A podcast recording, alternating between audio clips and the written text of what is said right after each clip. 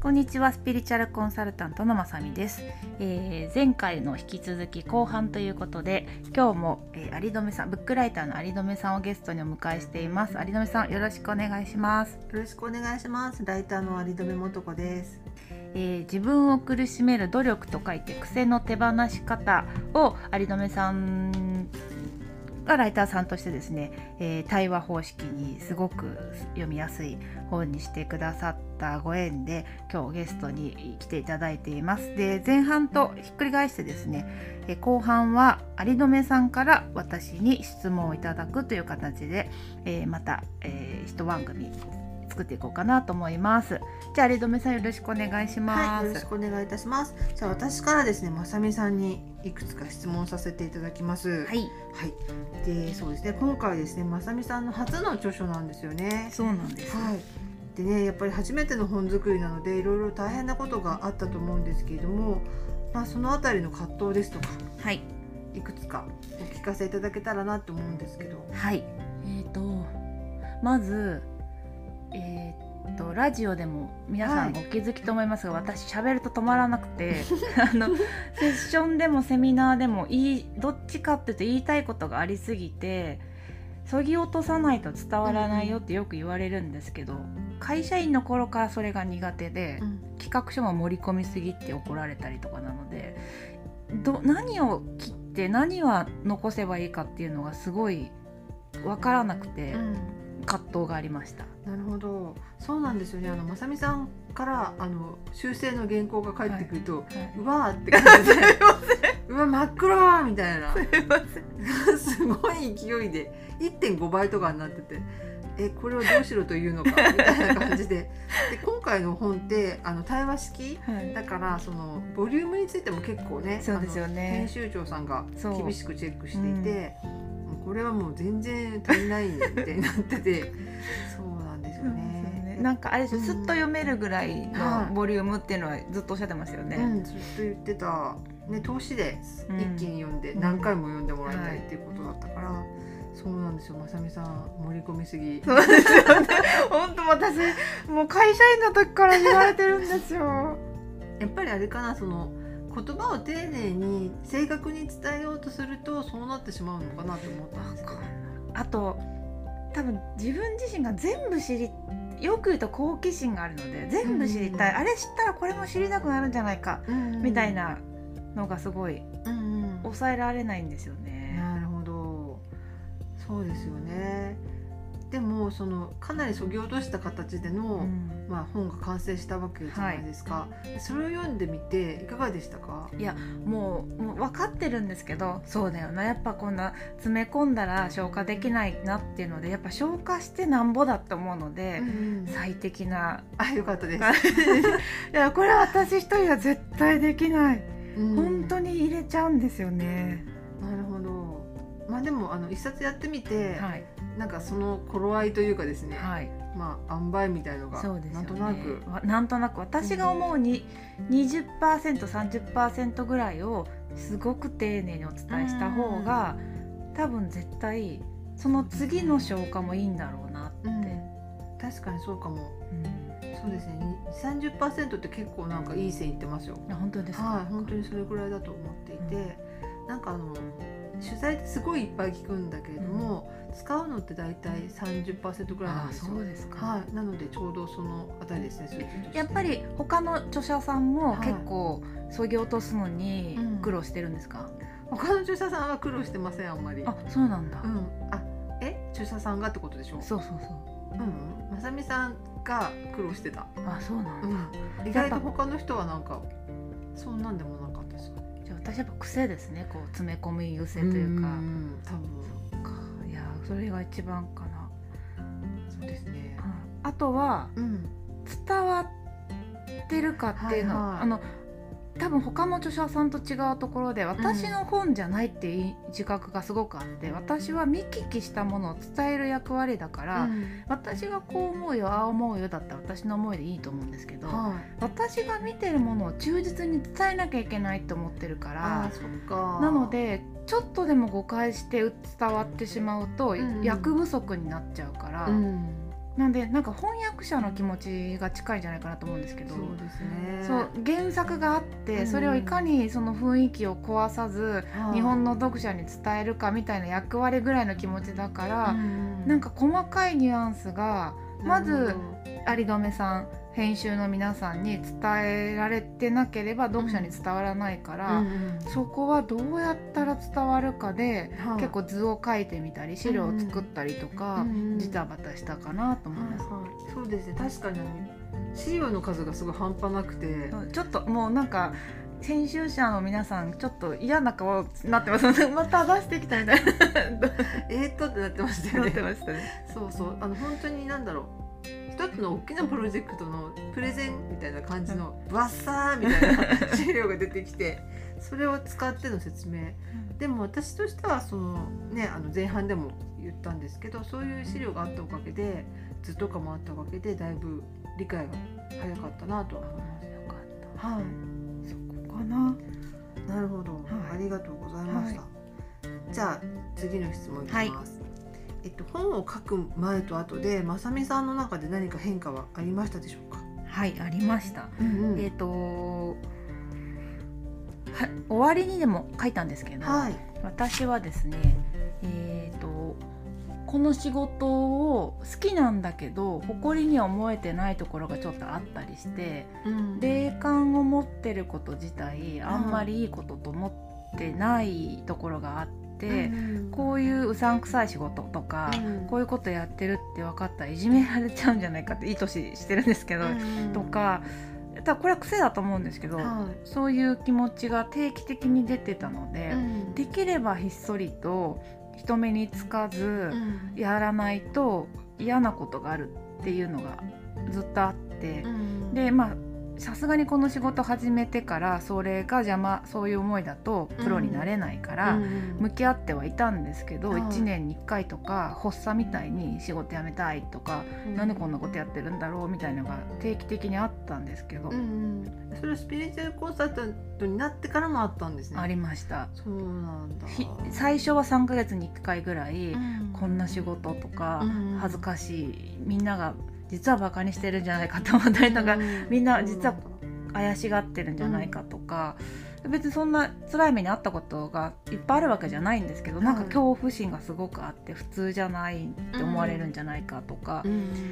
でまあさすがに10年やってたらもう最近はないけどでもちょっと前までは1年に1回ぐらいドーンってそういう日があったりとかしてたんですけども、本を書くそれはもう本当に今回安藤さんが、はい。あの書かないってお話いただいて、うんうん私本大好き。あの、はい。スピリチュアルって意味じゃなくてあの本が好きなので。そうですよね。インスはい。タとかもね、い、っぱい本がすごく好きだから自分の本が出せるっていうのは単純にうん。それはすごくそんなことはないからっていうので最初は好奇心だったんですけど、うん本出すのに隠れてるとかって変な絶も合わないから、うん。これを書くことでもう腹くくって本当にこの仕事をやっていくんだって決めてはいたけど、うん。決めきれたような感じはするし、あとそれこそ本当有留さんとかとの関わりで、そういうのに興味がない人にも伝え方によっては伝わるんだっていううん。実感もちょっとあったりとかうん。して、今までって紹介紹介でやってるから、とは言っても興味があったり、うん。ある程度の知識があっていらっしゃる方が多かったけど、うんパンって初見でしかも興味がないって有留さんが面白いと思ってもらえたっていうのとかも、あもしかしたらこれからの時代もうちょっとやっぱりこういうジャンルの話って伝え方によっては怪しまれずにしっかり聞いてもらえたりもするのかなっていうなんか感じとかもちょっとあったりもしたので。なるほど。もうちょっとあの本腰あの本腰でやってるけど、うんうん、腹くくろうって思えたかなと思います。うんはい。なるほどなんか今のお話聞いてて思い出したのがあの著者の名前著者名をどうするかっていう話をした時のことって覚えてます、最初バニラなまさみって出すか出さないかそうそうバニラスカイにしとくかうんみたいな話があったんですよ。はいで私もねそれでいいのかなと思ってたんだけれども、はいえっとまさみさんがいやまあこれはまさみでいきますと。うんでそうしないとっていうかそれぐらい腹をくくれないとこの本は作れないと思うからって言った時に、なんか震えたんですよね。本当ですか、うん、すっげえ覚悟だって思って。いや嬉しいんですよね。そういうのがある方がお手伝いする側としては燃えるっていうか。そうそう。本当になんか覚悟を持ってこの本に取り組まれたんだなっていうのはすごく思いました。はい、うん。いやはい。本当良かったです、ね、はい。でもなんかそのお仕事はを始めてからも定期的にうんあのなんていうんだろうこのねその才能によって逆にこうなんかいじめられたらっていうふうに思ってたっていうのがすごい意外でした。あ本当ですかうんいやいまだに微妙になんで私人に仕事聞かれるのは恐怖なんですよねいまだにえなんて答えるんですか？いやい言いたくない時は言わないあ言わないんだ。言わない、ええみたいな。あとえっと本当まあ、ちょっとこんな話恥ずかしいですけど名刺も2つ持っててスピリチュアルコンサルタントとわからないコンサルって書いてあるだけのものと普通のとあっていやでも仕事聞かれるのはなんか避けてるところあります。うんそうなんだ。はへえ。うん。なんかねあの、私がそういう才能が全然ないからそういう立場から見るといいじゃんとか羨ましいぐらいなんですけど、うん、なんか意外だなって思いました。すごく逆に言ってくる人もいますもんね。私見えるんでみたいな感じで来る人とかも結構いっぱいいるかあらそうですか。まさみさん逆だなって思って。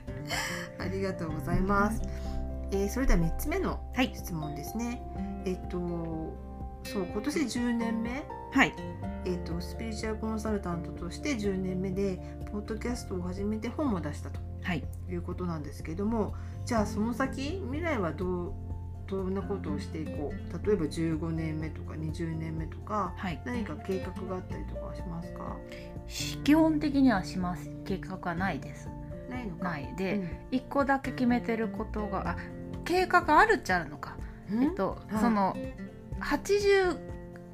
85ぐらいまでこの仕事してたいっていうのがあって。すっごい先だね。そう。なので85サスティナビリティは意識をしていねてそう。でこの仕事っていうのは、うんあくまで私にとっては1個だけでうん。セッションなんですよ。はい。それ以外はなんかセッションをするためにそのセッションの質を上げるとか、うん。セッションの効果をよりよく上げるとか、うんそういうものだったりセッションで得た果実をみんなにシェアするっていううん。のが全部の起点がセッションだから私はもうあと私なんて言うんですかあのマルチタスク型じゃないからなるほど。一個のことしかできないから、うん。セッションって考えていてなのでセッションもでしかもたくさんの人いっぱいやれないのと、うん。私はその人のセッションでお役に立てたかどうかって時間が経たないと答えが出ない仕事してるので、はい。最終的には、えっと責任は取れないけど、うん。有留さんを一回セッションさせてもらったら、うん。有留さんが死ぬ時にしか答えが出ないんですよね私のセッションがお役に立ててたかどうか。あーなるほどね有留さんが一瞬気が楽になっても死ぬ時に有留もとこで生まれてくんじゃなかったと思ってたら私の仕事は役に立ってないわけで。うんってなると長く仕事しないと答えが出ないから、うん長く仕事がしたいからそのための体力とうんあと仕事そのいいつ見えなくなるかとかそういうこともあんのかもしれないけどまあ今のところないけど、うん。でも見え方ってやっぱりすごいムラムラっていうか質があるんですよ。自分の調子がいい時と自分の状態がすごごく悪いあとまさみさんの中でも。そうなんです。見え見えないことは正直ないんですけど、うん。見えた後のしんどさとかあと集中力がないと言葉が雑になったりとかするとやっぱり一気に伝わる度合いが減ったりするから集中力とうん。うん体力と体重が何キロぐらいだと見やすいとかあるんですよ。だから体重も自分ではそのつもりでいてうんどっちかというともう超ガテン系の仕事してると思ってるから、うん。体重が2キロ増えちゃうと見づらいとか2キロ痩せちゃうとうん。見えすぎて逆に伝えられないとかなんかあるので、うん。そういうのそうなんですよ。って考えた時に85ぐらいまで、まあ人数は減るかもしれないけどその体力的にずっと見れるためには何したらいいのかなしか考えてなくて。それ以外はその時のそれこそ有留さんが今回の本なんか私がやろうと思ったみたいなことをおっしゃってたみたいに、うん。ピンときたものをやりたいってものにうんうん。できる限りチャレンジしたいぐらいしか考えてないですね。なるほど。はい。そっかすごい先の未来までね、考えているんだっていうのがそこだけですけど、はい。なるほど。例えばそのさっき、えっと、今の話の中であのセッションが全てのベースであると。はい。でそこで得た果実をみんなにシェアしたりっておっしゃってて、はい。例えばそのこのポッドキャストもシェアのはい。一つだしブログとかもあって本も。じはい。ゃないですか。はい。で、えっと、この先もえっとなんだろう紹介性完全紹介性っていうのは貫く、そうですね。うん。でいやわかんないな。えっとなんでかっていうと、はい。そうですね。基本そうだと思うんですけどなんでかっていうと、そんなに数が見れないんですよね私。はいはい、ってなるとたくさんの人見ちゃうあのさっき言ったみたいに継続的に見ていかないと、うん。そのどう変わったかっていう臨床データがたまんないみたいなところで言うと,、うん。えー、と広く浅く見てると臨床データがたまらない初見の人ばっかりになっちゃうじゃないですか、うん。こういうセッションしたらどうなったこうなったってデータが集まらないから、うん。だからそんなに数見れないのと体力的に見れないのって考えると、うん。ちょっとその紹介はにしていかないとさばあ私自身が対応できないっていうのがあるい、のと、あとすごくお互い魂を見せ合うような時間になるからある程度の信頼関係がないとなかなかみ難しくて。で私が割とおどっちかと人見知りな人間っていう理由もあって、うん。その一気にこうパッとセッションの時に魂を見せ合う見せ合ってるわけじゃないけど、一応交流はしてしまうところが正直あるので、うん。ないようにはしてますけどとはいえあお互いをこうあごめんなさい私の携帯、えっとお互いをこう見ちゃうから、うん。その紹介の方が私がちょっと向こうも安心するだろうし、うん。こっちも安心するだろうしっていう意味でやってるだけなんですけど、うん。ちょっと最近そこも変わり始めていて、まあ、基本は紹介でやりたいやっていくと思うんですけど、うん。若い人は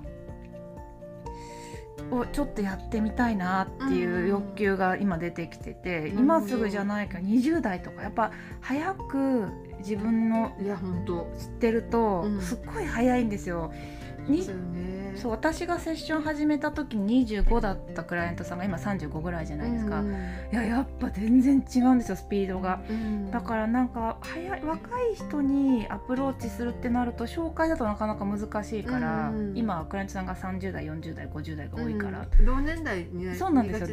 ね。だから若い人だけちょっと新規で受けるかもしんないって思ってるけど、これもまたなんかさっきの話でタイミングが来たらなんかやりたいと思うかなっていうの待ちです。なるほど。じゃあまだ確定じゃないけれども、っうん、ていうことなんですね、はい。なるほど。ありがとうございまはい、した、ありがとうございます。うんそうなんだ。まあでもね新規でねクライアントさん受けるってなったら多分まだ予約が殺到してみたいになるのかも。ありがとう。いや見て見てって言っていただくのがありがたい。本当に。うん。それが一番やっぱ好きなんですよねセッションは、うん。はいでもやっぱりその若い人たちが、ね、次の時代を作っていく、うんはい。次の日本次の地球をね作っていくので、そこに関わったりサポートできたりとかできれば本当に最高そうでですすよね。よね。で今私のクライアントさん割と教育に関わってる方とか、うん。なんか若い世代に発信する方とうんかがすごく多かったりとかするんですよね。はい。なんでそうやっぱりそういう方サポートすることで、うん。私が得たもの私がお伝えしたものが100倍ぐらいうん。になってこうわーってばらまかれるイメージうん。があったりするので、はい。そこはやっぱりセッションの醍醐味というか。そうだね、はい。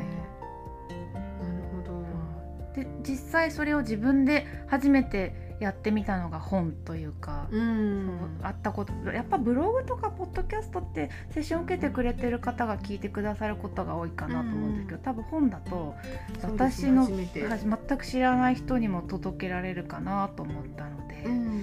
これははい。そうですね。なんだろうその第2弾行くかみたいなのってありますか？何ですか？で2冊目はこれだあるんです。あるんです。言いたいのがえっとめっちゃなんていうんですか？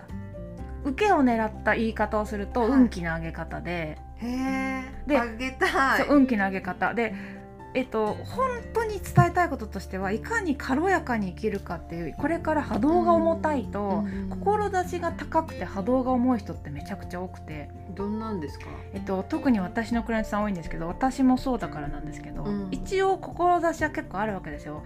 社会の役に立ちたいとか、はいはいはなんか次世代の役に立ちたいとかってなると、うんちょっと意識高い気になるじゃないですか、はいはい。こう政治に興味湧いたりとかすると、うん。今の政治見たらがっかりして腹が立って怒りでいっぱいになったりとか、はいはい。あと社会見たらまだまだなんか格差もあるなとか差別もあるなと思って腹が立ってきたりすると、うん。志は高いけどご自身の状態は怒りとかそう憎しみでいっぱいになってるっていうのってすごいもったいなくて、結局そんなに志高くなくても波動は軽い方がやれることって多いんですよね。うんうんうんそこに志あったらもっとすごいので、うん。で波動軽いと特に2020年以降は運気流れに乗りやすくなるので、うんうん。いわゆる本当スムーズになっていくので、うん。ただ今までっていかに重たくするかっていう刷り込みをすごい社会でされてきているから、そうなんだ。はい、解放しろって言われたっていきなり無理なので、わかんないもんね。は